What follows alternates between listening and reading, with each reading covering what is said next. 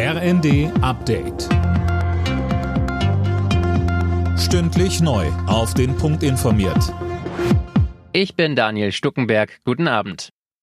Großbritannien bekommt nach gut sechs Wochen wieder einen neuen Premier. Ex-Finanzminister Rishi Sunak übernimmt das Amt von Liz Truss. Das haben die regierenden Tories mitgeteilt. Sunak wird damit gleichzeitig neuer Parteichef.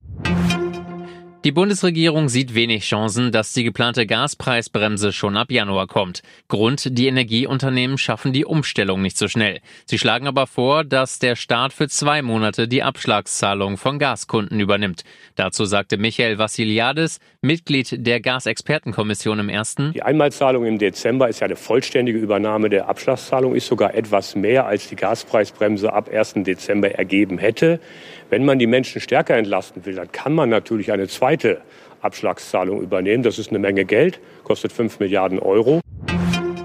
Die geplante Beteiligung des chinesischen Staatskonzerns Costco an einem Terminal im Hamburger Hafen sorgt im politischen Berlin weiter für Zoff. Nicht nur die Union will den Deal verhindern, auch die Grünen lehnen das Geschäft ab. Parteichef Nuripur sagte, Sechs Ministerien haben Vorbehalte angemeldet. Dementsprechend gingen wir davon aus, dass ein solcher Deal untersagt wird. Ist aber anscheinend nicht der Fall.